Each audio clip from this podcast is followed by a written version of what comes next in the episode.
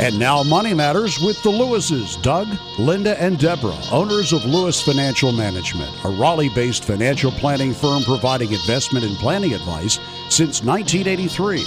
Doug is a certified financial planner who can answer your questions about investments, retirement planning, and estate planning. Why not call Doug, Linda, and Deborah right now with your investment question at 919-860-9783. That's 919-860-9783. Now, here's Doug, Linda, and Deborah. Investments offered through SFA Inc., investment advice through Lewis Financial Management. SFA Inc. and Lewis Financial Management are not related entities. Hello, North Carolina. This is Doug Lewis, Certified Financial Planner, once again welcoming you to Money Matters with the Lewises, Doug, Linda, and Deborah Lewis. Money Matters has been providing you with a personal financial hotline for all your questions about investments, estate planning, tax planning, money management, and retirement planning for over 30 years. And we are the Lewis family here tonight to answer all of your questions. Financial freedom from our family to your family. Call us tonight. I'm Doug Lewis, Certified Financial Planner. I'm Linda Lewis. Welcome. I'm Deborah Lewis, Certified Financial Planner. You're listening to the Money Matters with the Lewis family on News Radio 680 WPTF. I was so pleased this last week to find out that one of our listeners told us that he was listening to us in Cancun, Mexico. Wasn't that awesome? That was wonderful. That was really good. I'm glad that people in Cancun can enjoy Money Matters with the Lewis family. Yeah. Yeah. Now, it's funny, though. There was a lot of volatility, so we had a lot of calls this week, but not in the kind of calls that I'm sure people are expecting me to say. There were no panic calls this week. Yeah, it was a strange week in a sense, because on Monday, it's definitely going to be remembered by a lot of people as the day that the Dow Jones dropped more than 1,000 points. And yet, it was only the next day, on Tuesday, where we had this huge run-up, followed by another huge run-up, and at the last minute, dropping off. And the week continued like that to where, really, it's been a crazy week of volatility, not too much different from where we started, but this is the way that it's going to continue, in my opinion, all the way up until the election. And so we have 14 months in front of us of this kind of crazy volatility. Well, that's good to know. Now, I guess people might be asking themselves, what shouldn't they do now in this type of environment? Are there certain things that we can rely on as good tips or feedback from you, Doug? Well, yeah, because, stocks did slump worldwide throughout the week. Both U.S. and European markets off more than 5%. Even the Shanghai Composite Index losing more than 11%, and oil prices dropping more than 6%, and yet there was a day that the oil was up over 10%. Yeah, it really was. Traders feared during the week that slowing growth in China and the devaluation of the Chinese currency and the overhang of too much debt in the U.S. could stifle global economic recovery. But I would say there are certain things that you should know about how not to react. And the first one is, do not fixate on the news. Just don't do it. The more often you update yourself on the market's fluctuations, the more volatile and risky it's going to appear to you. Even though short, sharp declines of 5%, 25% are still common. Yeah, the U.S. stock market has in the past few years been extraordinarily placid by historical standards. Even the sudden drops of the past few days are well within the long-term norm. So fixating on fluctuations in the short term will make it harder for you to remain focused on the long-term investing goals. All right. Another thing that you should remember in this volatile time is don't panic. Right, Doug? That's right. It's just noise. A little bit louder than normal noise, but it's just noise. While stocks are certainly not cheap, they aren't wildly overpriced, at least not given today's level of interest rates, inflation. U.S. stocks are trading within reason. That's an absolute, and a lot of people feel that way, so do not panic. It's just noise. Another thought is to not be complacent. You should use the latest turbulence as a pretext to ask yourself honestly, whether you are prepared to withstand a much more worse decline. Did you make it through the epic bear market of 2007 to 2009 without selling all your stocks? Are you extremely well diversified with plenty of cash? With large and small stocks from markets around the world, are you diversified? Then you can probably weather a further decline. But if you freaked out, panicked, sold in the earlier bear market, or you are heavily concentrated in a few stocks or sectors now, you should consider seeing a certified financial planner. This is the time. This is the time. You need to have, number one, you need to have a certified financial planner that you trust. That's first of all. Number two, your planner has to have a plan that will keep you ironclad, focused on your goals and moving in a direction so that you're not whipsawed by all of the crazy news, the emotions that happen inside of you and outside of you. You need to have a planner and a plan. Absolutely. Doug, what does the word correction mean? And is it real? I mean, this fear that there might be another correction. Well, you know, correction is typically defined as a decline in the price of 10%, but it doesn't have any official status. There really isn't any official term correction. Until fairly recently, declines of 5%, even 15% or 20% were often called corrections, but that sort of doesn't matter. What matters is the outlook for the future. And that does not depend on whether the market is down 10.2% or 9.8%. Don't get hung up on this talk about a correction. Okay. Well, I guess I would ask you, what's your last piece of advice about listening to other people's opinions? Don't think anyone knows what's going to happen next. Nobody knows what's going to happen next after a market drop or at any other time. No one knows what the market will do next. Diversification, patience, above all, self-knowledge. These are your best weapons against this irreducible uncertainty. And most importantly, meet with a certified financial planner like myself, Doug Lewis, my daughter, Deborah Lewis, because we can keep you on the right track. We've been doing it for over 30 years. And you have to remember, your money matters because your financial future is at stake. Absolutely. And not making rash decisions when things are up and down is absolute certainty to sticking towards the plan. If the markets have you worried about your money, call the Lewis family right now on Money Matters. The number is 919-860-9783. We're here until 7 p.m. tonight, every Sunday night. Call us right now, 919-860-9783. And if the market highs and lows have got you really thinking about financial planning and where you're at with your financial planning issues, call us at Lewis Financial Management. We'll be happy to get your name and your number and your information, and we'll set up an appointment to meet with you to bring comfort to all of your concerns. That number in Raleigh is 919-872-7000. That's 919-USA-7000. You know, Linda, the world of retirement planning is a broad topic, and some investors concentrate on their retirement nest egg number. You know, what number do I need? What's my magic number? And when they focus on that, sometimes they end up feeling like that's just unattainable.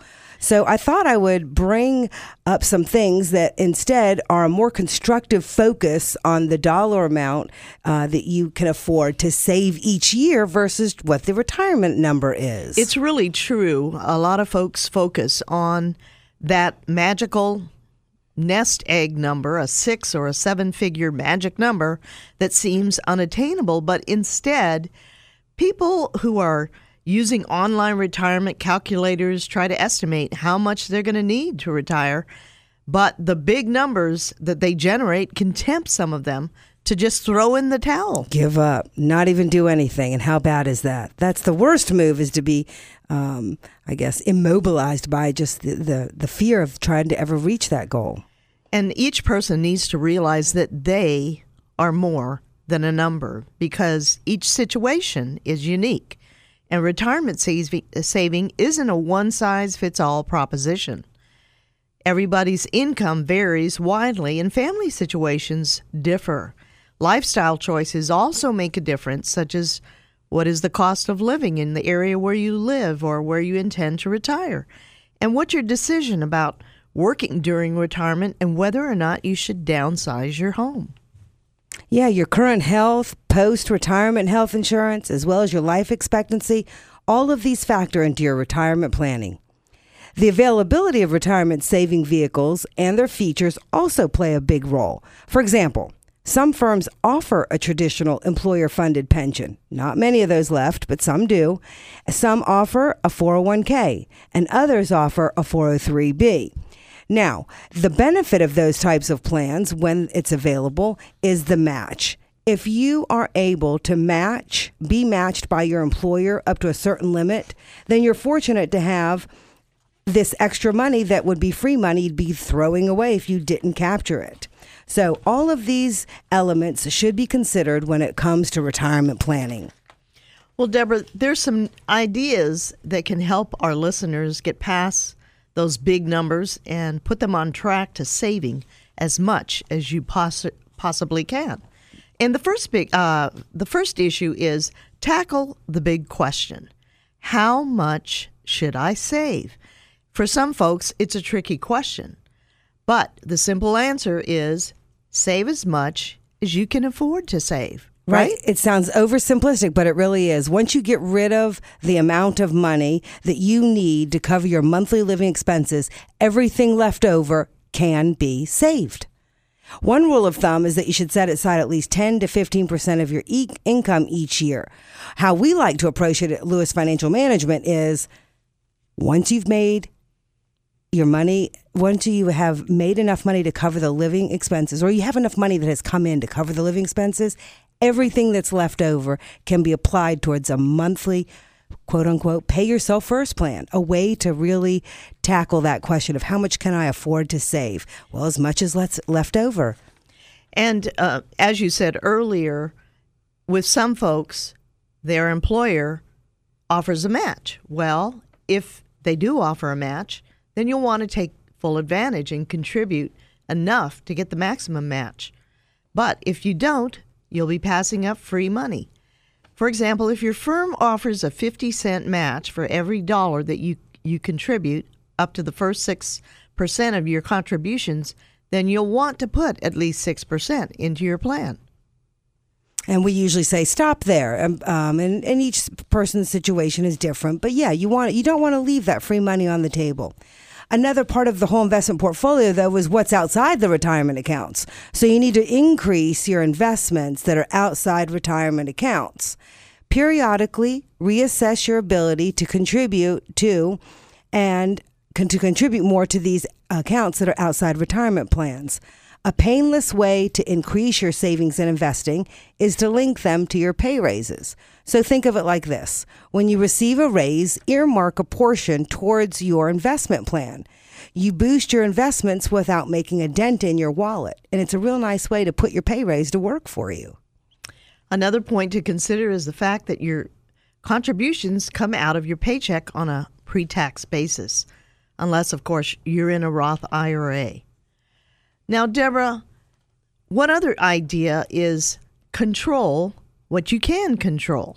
What are your thoughts on that, Linda? Well, you can't control the movements of the financial markets, as we've seen this very week, but there are many elements in life that one can control.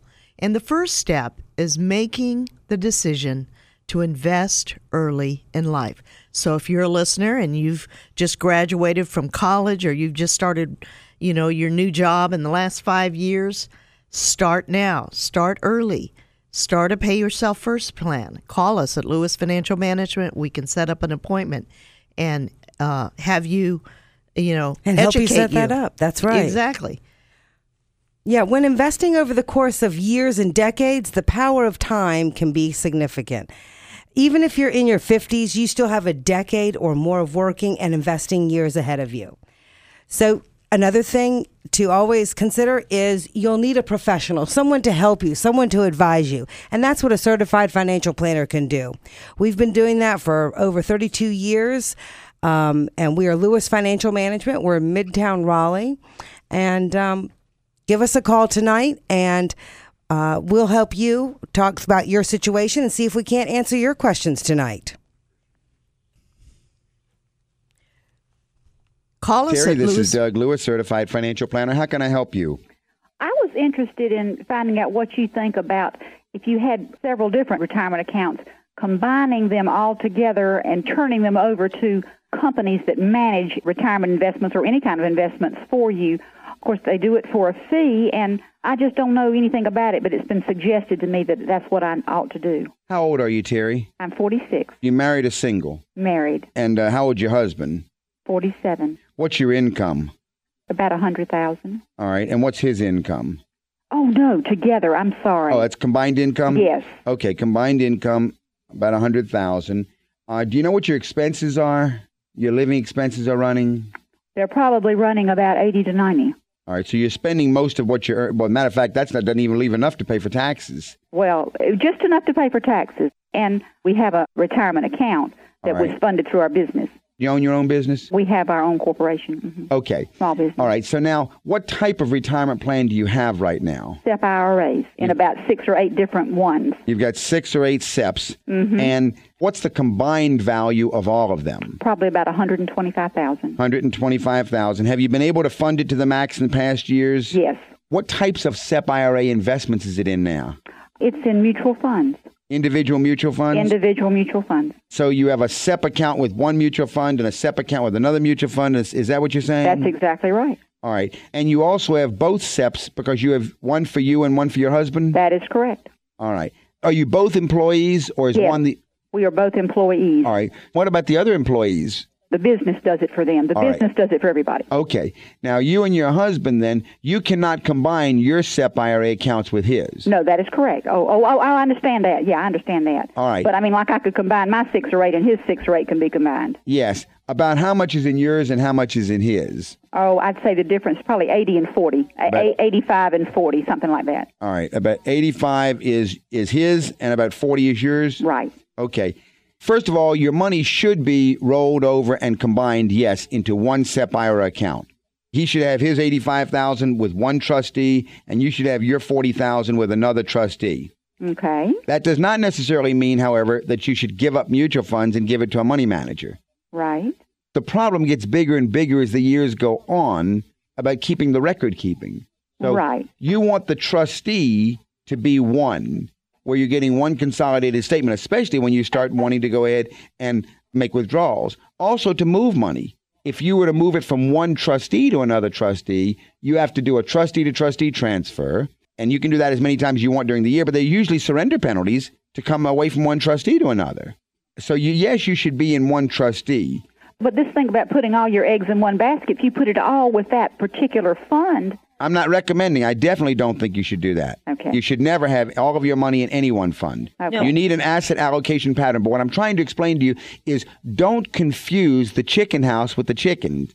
You just asked me, should all of your chickens be in one chicken house? The answer is yes. Okay. But you don't want to have one big, giant, fat chicken and a bunch of little tiny chickens. You want all your chickens to be relatively the same size. Right. Your chickens are the investments. So if he's got $85,000...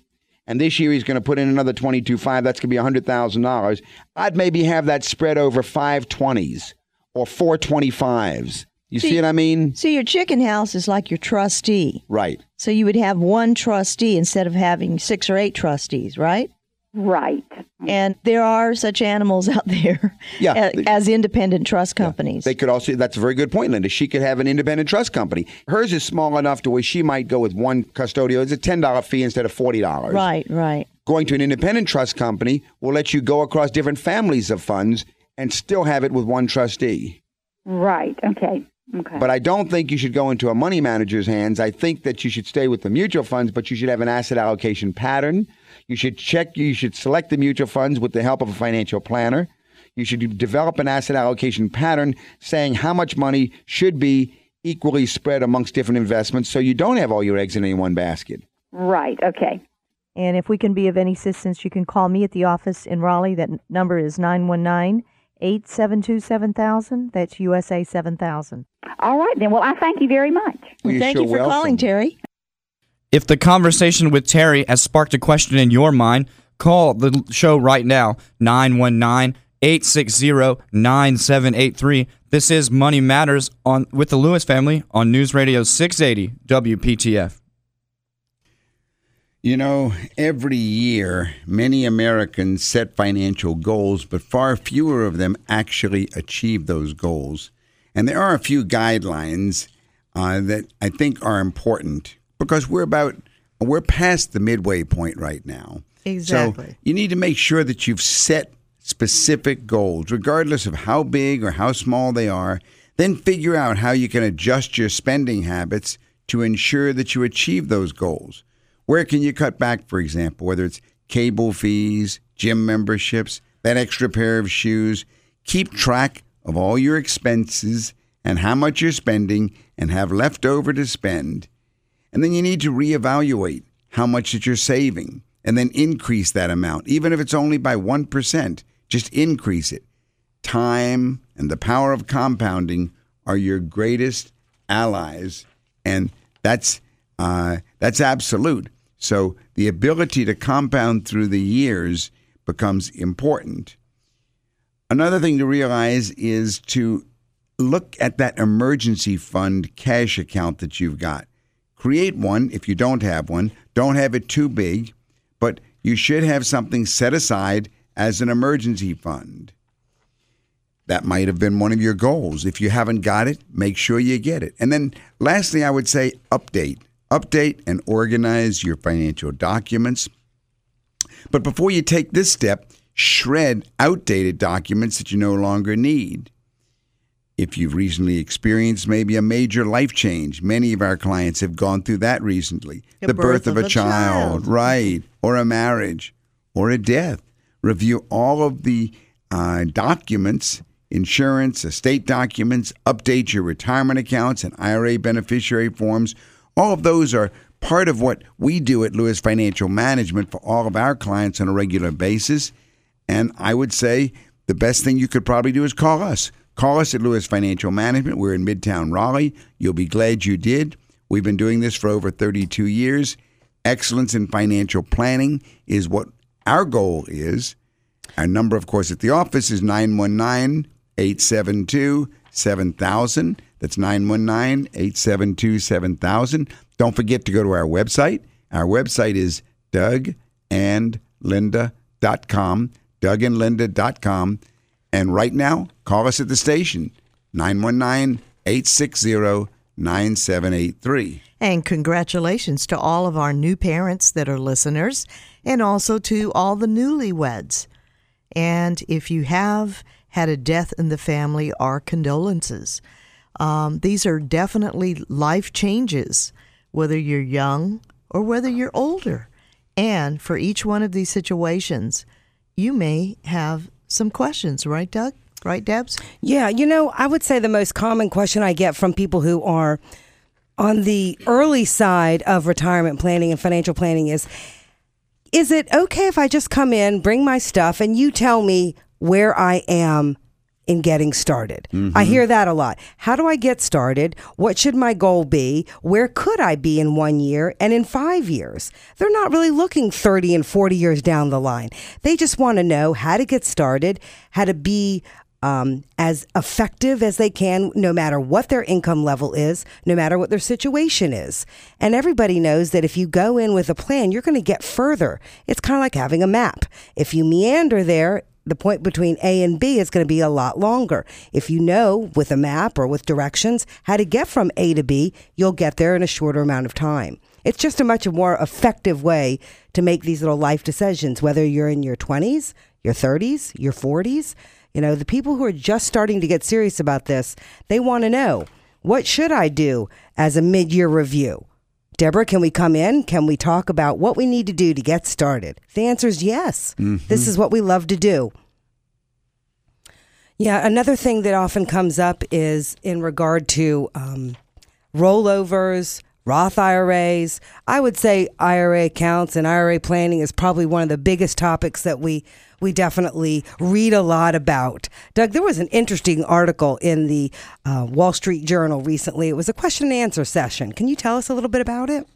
Well, I think It was the one where he said, my wife and I are retired in our 70s, have several Roth IRAs that we won't need during our lives.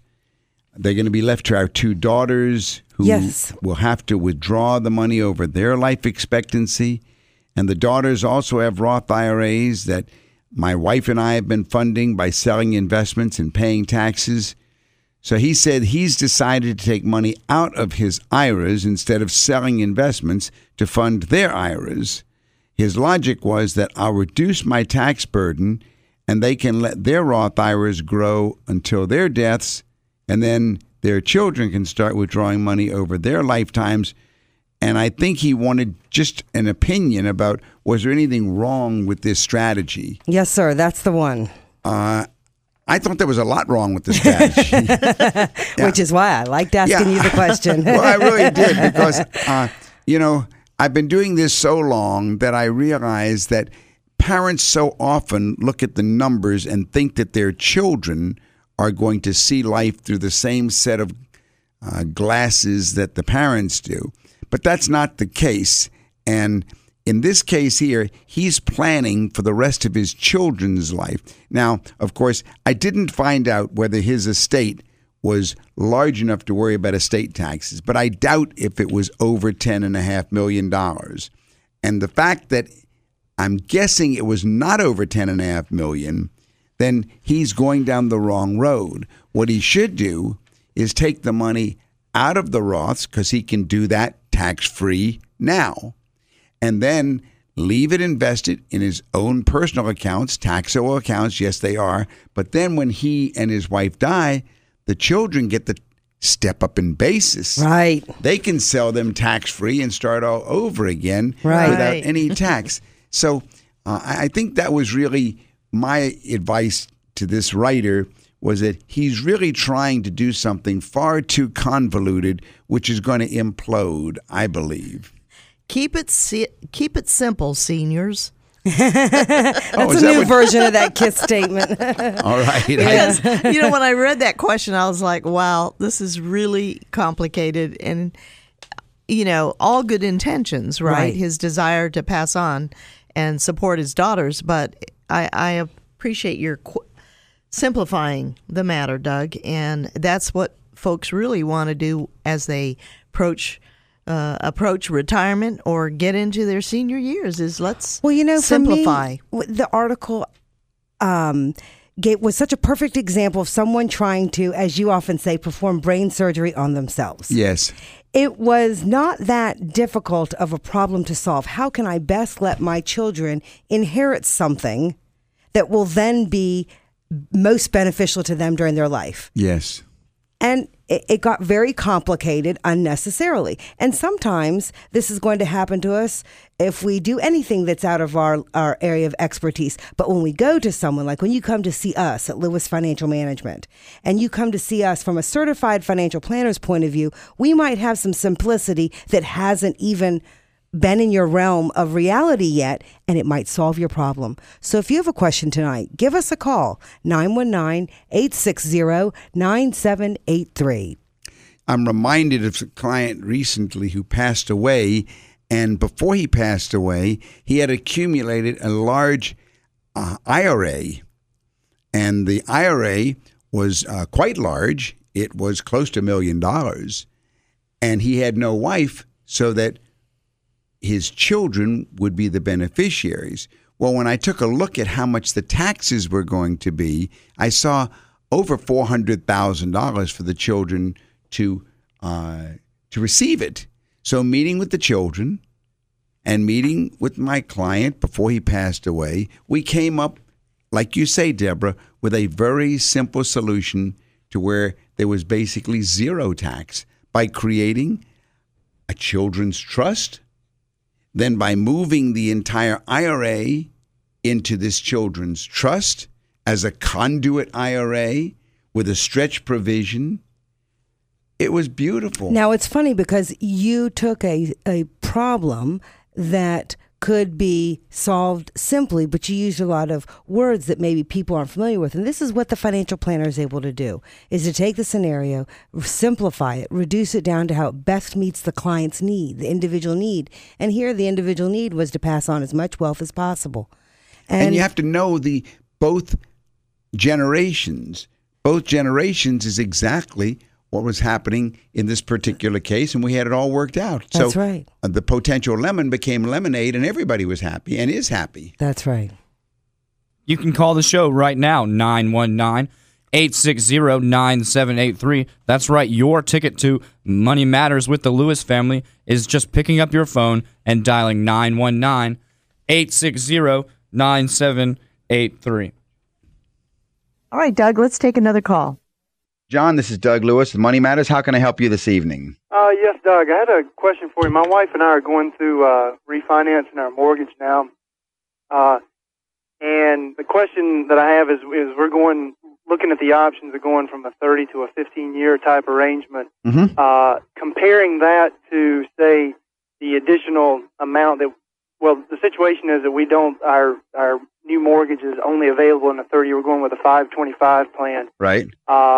And we're comparing whether or not to pay the additional amount to, say, pay it a 15-year amortization versus putting that additional money into some other type of investment. How old are you, John? I'm 28. 28 years old. Are you employed? Sure. What's your income? It's around 45. 45,000. Your wife's income? Is she working? Yes. What's her income? Around 30. 30,000. Combined family income about 75,000. Any children at home? None yet. No children. What we call financial planning for dinks. Dual income, no kids. Dinks. That's right. Living expenses, should be able to live on actually probably one of the incomes. Right. Would hope so. That sounds good. That means you. All right. Now, what you've just basically asked, and what's the size of the mortgage? Well, one other thing I'd like to say is that the house that we're in now, optimistically or. We're looking in 5 years or less to move out of this house into a larger house. So we're taking a short-term view versus, say, keeping this house and paying it off. So that we definitely know that we will be moving out within 4 to 5 year time frame. All right. How big is the mortgage? It's let's see, around the amount of that you want to borrow. Around $105,000. $105,000. What's the value of the house? $130,000. $130,000. And what is the delta, the difference between the 30-year and the 15-year payment? Around, if I recall, about $250. $250 extra a month. Right. That's right. That's on the 525 on the 30-year versus the 15-year fixed. Right. Gotcha. The question is, in 5 years, can you invest $250 a month and accumulate more than the interest rate on your loan? If you can't do that with your eyes shut, something's wrong. Right. Something's wrong. If I could have, I would have had you even being lower. And because you tell me that you're leaving in 5 years, see, with a 2% annual cap, you could actually be getting a better return. But yeah, you'll accumulate more. Any decent mutual fund is going to go ahead and get more than 5% for you over the next 5 years. Right. You see what I'm saying? Yeah. You'll accumulate far more this way. That's pretty much what I've been, I guess. Yeah. Now the whole trick to this thing is that money better be invested in a pay-yourself-first plan at the beginning of every month.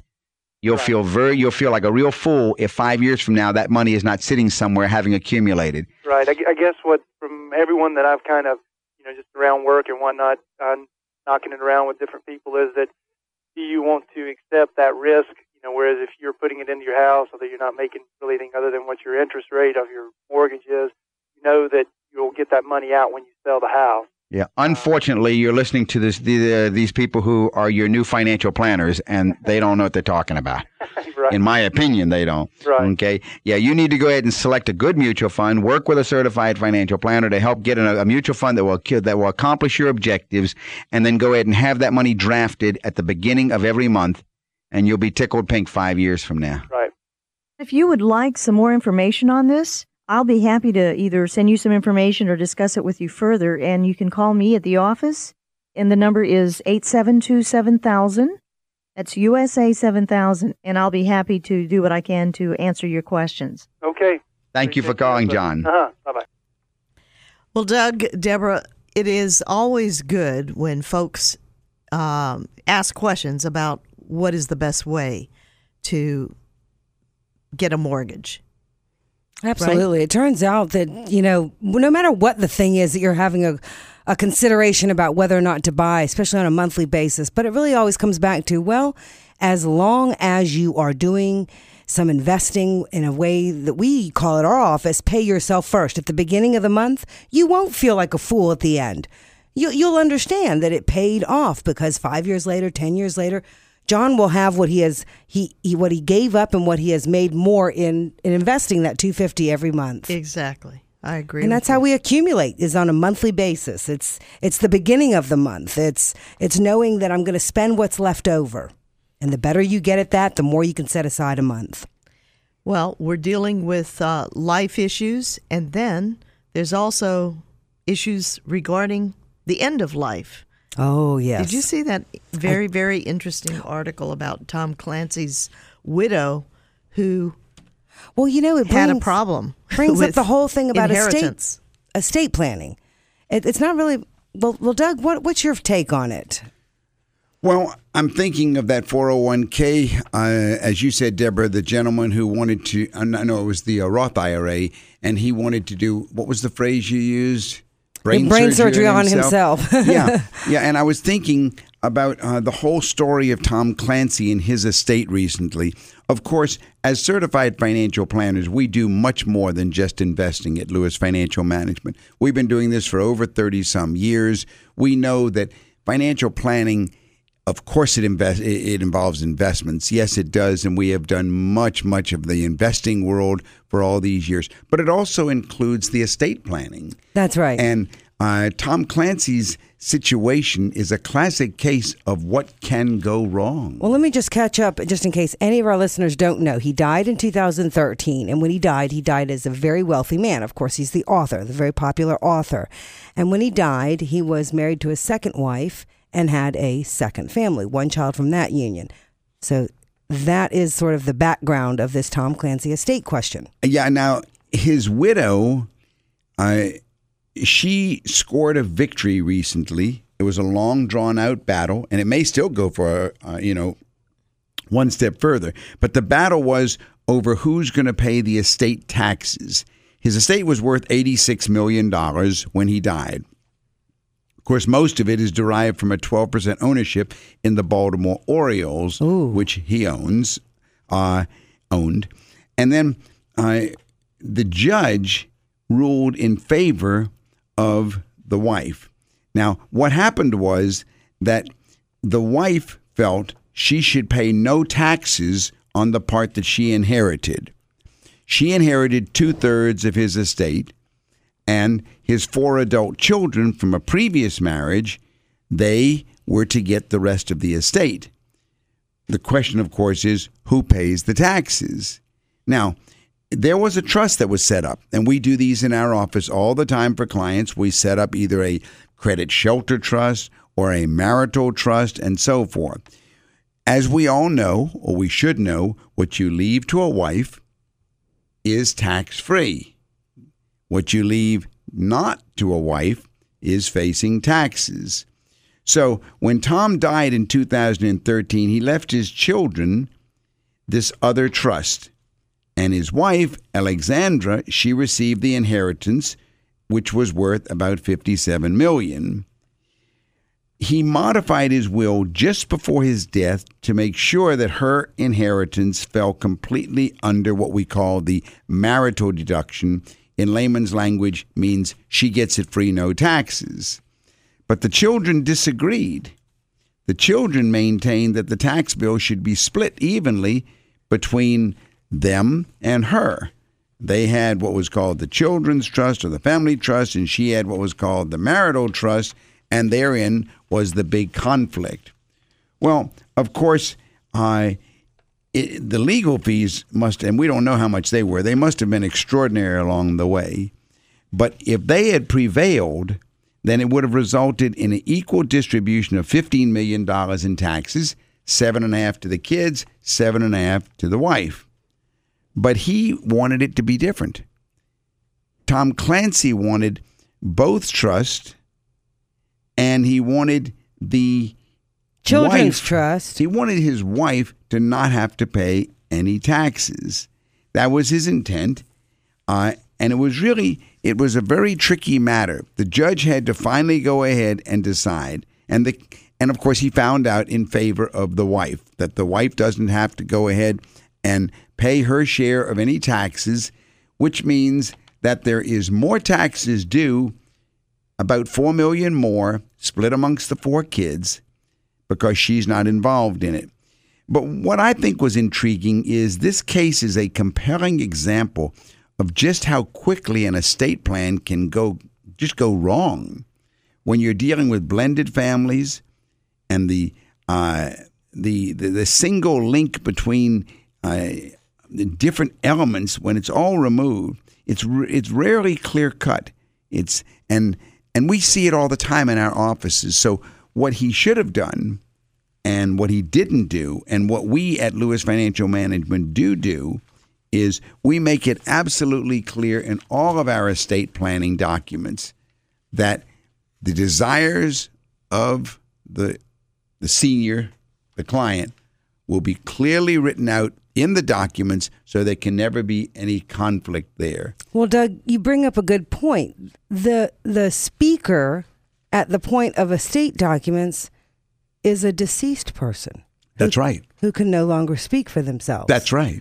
So if you are writing from the grave, you want to make sure that you have good advisors along the way who can advise you on what you'll want to think about saying from the grave. You know, Deborah, that's a very good point, because most people think, well, when I have my will done, that's the lawyer's job and he'll keep working for me after he's done the will. Unfortunately, that's not what happens. The lawyer finishes his estate documents, his wills, his trusts, he gets paid for it, and that's the end. On the other hand, we as certified financial planners, we direct the whole establishment of the documents.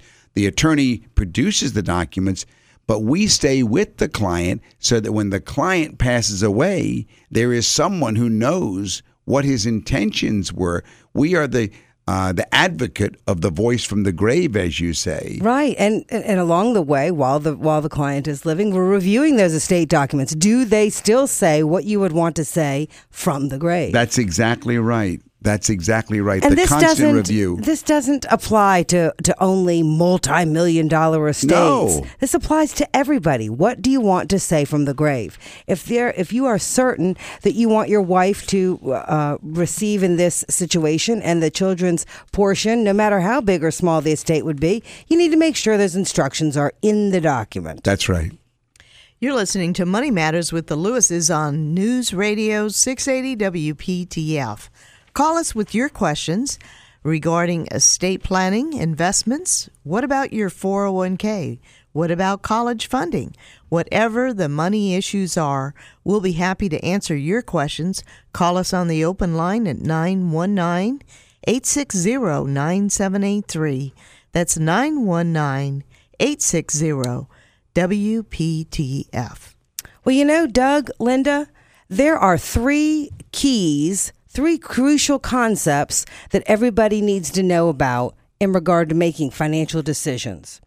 One is the power of interest compounding.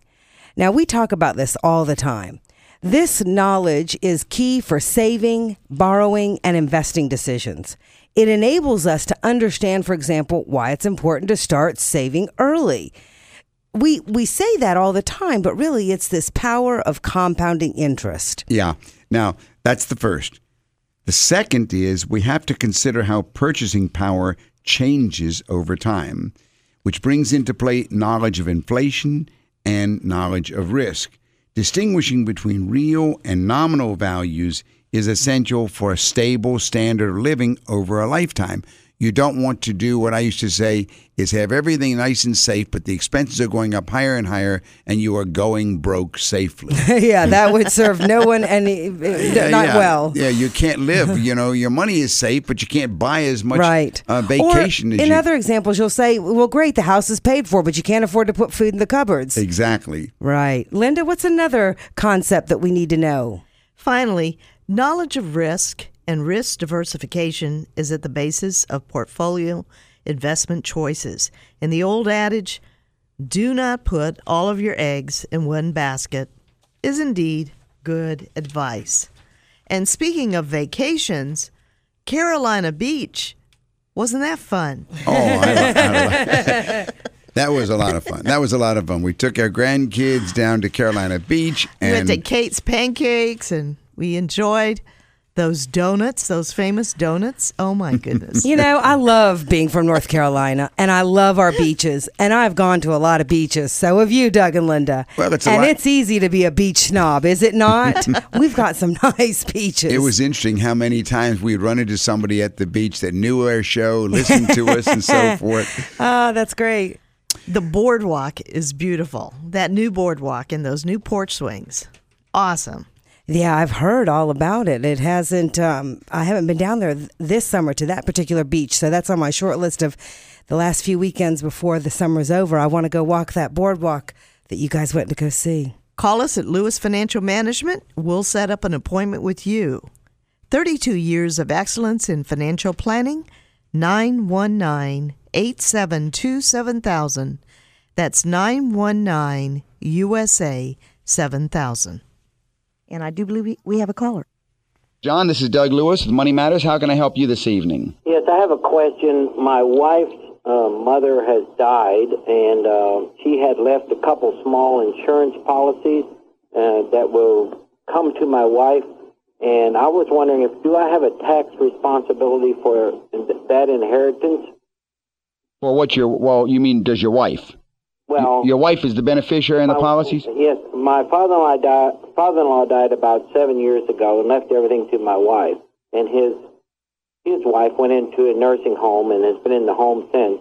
And she died about a month ago and had a couple of very small policies, but I wasn't sure what my tax responsibility was when we receive the money from the policies. Let's back up just for a second. I'm not clear on how your father-in-law got in the picture.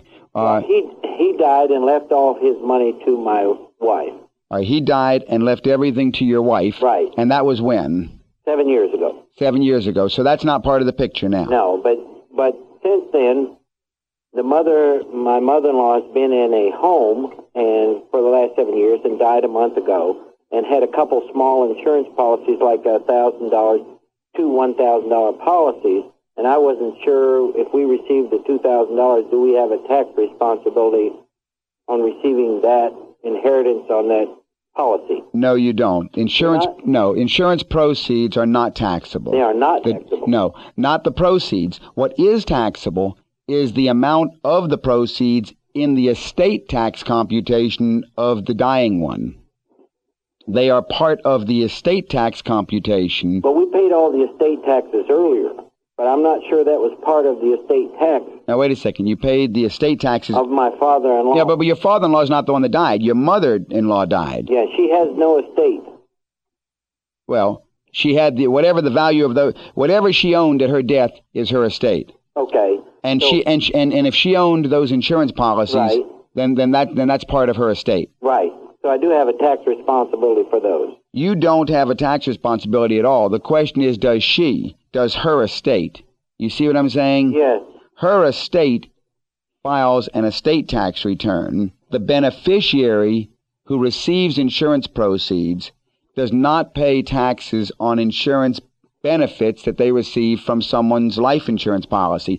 But when that person who died, when their estate, their executor files the estate tax return, okay, they must include in that estate value the total value of all insurance policies that they owned at the time of their death.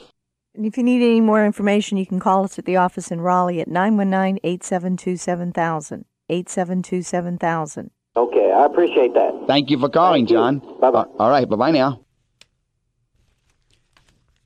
You know, I think this is probably one of the greatest areas of ignorance that is out there. People don't realize the whole matter of taxation and insurance.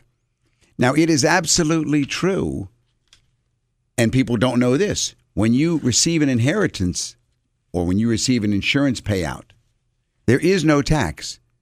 You don't pay any tax at all on what you receive. And that's very good news.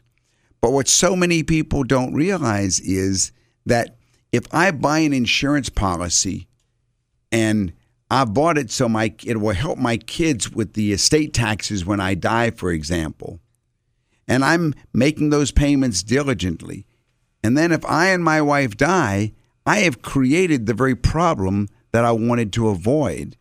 Because if I am making the payments on that policy, then the value, let's say it's a $5 million policy, the value of that policy is in my estate. My estate, so it's causing the tax. It's causing the tax. So let's say I had, and yes, you might say, well, today things are so high, it's over $5 million, you can leave tax-free. So let's say my estate is only worth $4 million, and I buy a $5 million estate tax or insurance policy to help my kids pay the estate taxes. You've just put your estate up at $9 million now. Yeah. So I did the worst thing I could do. What you have to do, which of course we always do, is make sure that the policy ownership is not in my name, not in my wife's name. It can be in anyone's name other than myself or my wife, because if it's in mine or my wife's name, it's part of our estate. So we set up very often a trust, an ILIT they call it, Irrevocable Life Insurance Trust, or we put it in the name of one of the children, let them be the owner. Now the beneficiary is different, but the owner has to be someone other than myself and my wife, or it creates estate taxes, even though I might have wanted that insurance to be used to pay the taxes. This is a very big issue, and I'm really glad that John brought that question to the public, because I would say one of these days I'm going to make a list of all the questions. I think I figured last year that we had over 10,000 appointments in the last 32 years. It was 30,000. Was it? Mm-hmm. Okay. Well, every one of those began their meeting, because Linda always had them say, bring in a list of your questions that you have. And I think I'm going to try and assemble those questions, because I've got them all back in my files and everything. And so many of those questions were just about this very issue of insurance. An insurance needs analysis is important in the grand scheme of financial planning. You know, just like estate documents, that's a question that always has to be revisited. Do I own enough? Do I own the right policy? Because my needs may have changed. Now, there is something else I want to remind us and our listeners to never do, and that's never go to a free dinner invitation. I'm going to read you something. I got. Okay. I got an invitation. Yeah, I know you did. I've got it here in front of me. It says, a special invitation for Linda. You are a guest. You and a guest are invited to join so-and-so at the Mia Francesca Trattoria restaurant. Join us for a financial seminar and a complimentary dinner to learn what required minimum distributions are, how they may affect your retirement strategy, and so forth. And it goes on and on and on. It sounds wonderful, but you know, if you look at the very tiny, tiny, tiny print at the very, very bottom, which I did, you find out that, oh, this is someone who's selling insurance products, namely annuities. It's a free seminar, a free dinner, and so often the public has been advised, don't go. When you're invited to a free dinner, there's no such thing as free. Right. I mean, instead of it advertising that it's an information session about required minimum distributions, which is a tax requirement, an IRS guideline, it should be, hey, come have a free seminar on insurance products. That'd be just so much more above board. Instead, it comes across as it's going to educate you on what you need to know about required minimum distributions. And, of course, what it is, it's a sales pitch to come. We'll treat you to dinner while we're trying to sell you annuities. Don't go. When you get invited to a free dinner, just remember the old saying, there's no free lunch. There's no free lunch out there. So if all of this conversation has sparked any questions inside of you, anything that you have this week that comes to mind, give us a call. Ask us these questions. We are here. This is what we do. We are the Lewises. We're the Lewis family, and we're here because we know that your money matters to you because your financial future is at stake. We can help you. Call us at the office, 919-872-7000. Call us this week and go to our website, DougAndLinda.com. That's DougAndLinda.com.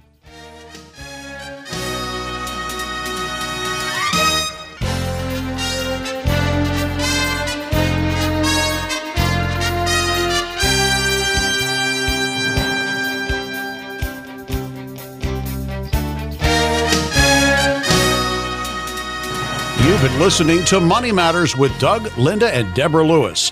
Money Matters provides you with a personal financial hotline on any subject where money really matters. For more information, you can call Doug, Linda, or Deborah in Raleigh at 919-872-7000. That's 919-872-7000. Or go to DougAndLinda.com and listen again next Sunday at 6 p.m. for more Money Matters with Doug, Linda, and Deborah Lewis on News Radio 680 WPTF.